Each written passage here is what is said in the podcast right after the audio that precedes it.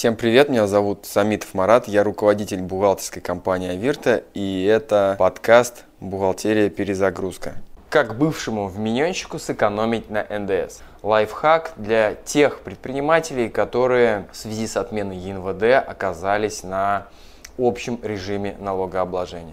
Либо вы забыли подать заявление на упрощенную систему налогообложения, либо у вас много основных средств, либо у вас, допустим, выручки там, ну, больше ста пятидесяти миллионов рублей, неважно, вы оказались на общем режиме налогообложения, значит, уплачиваете эн дэ эс. Это достаточно сложный, сильно контролируемый налог, и обычно к уплате эн дэ эс получается очень большой. Чтобы сэкономить в первом квартале две тысячи двадцать первого года, есть специальный лайфхак, который действует только в переходный период, именно в первом квартале две тысячи двадцать первого года.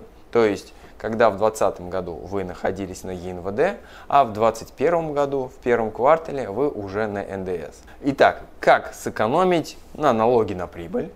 На это тоже распространяется. И как сэкономить эн дэ эс, ну, например, транспортной компании, если вы раньше находились на е эн вэ дэ и по каким-то причинам вы оказались на эн дэ эс. Или вы, например, ремонт автотранспортных средств осуществляли и сейчас оказываете услуги с эн дэ эс.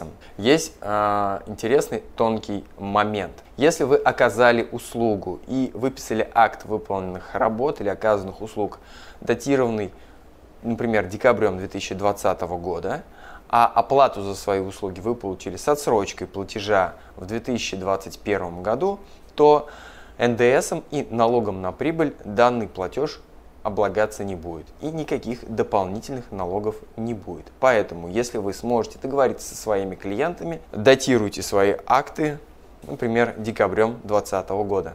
Если же у вас, например, возникла обратная ситуация, вы оплату получили, ну, например, в декабре или в ноябре две тысячи двадцатого года, при этом акты выполненных работ вы будете подписывать, например, январем две тысячи двадцать первого года, февралем или мартом, то данная реализация уже будет облагаться эн дэ эсом и налогом на прибыль, и поэтому вам опять-таки выгодно договориться со своим заказчиком, чтобы вы подписали акты выполненных работ задним числом, то есть, например, декабрем две тысячи двадцатого года.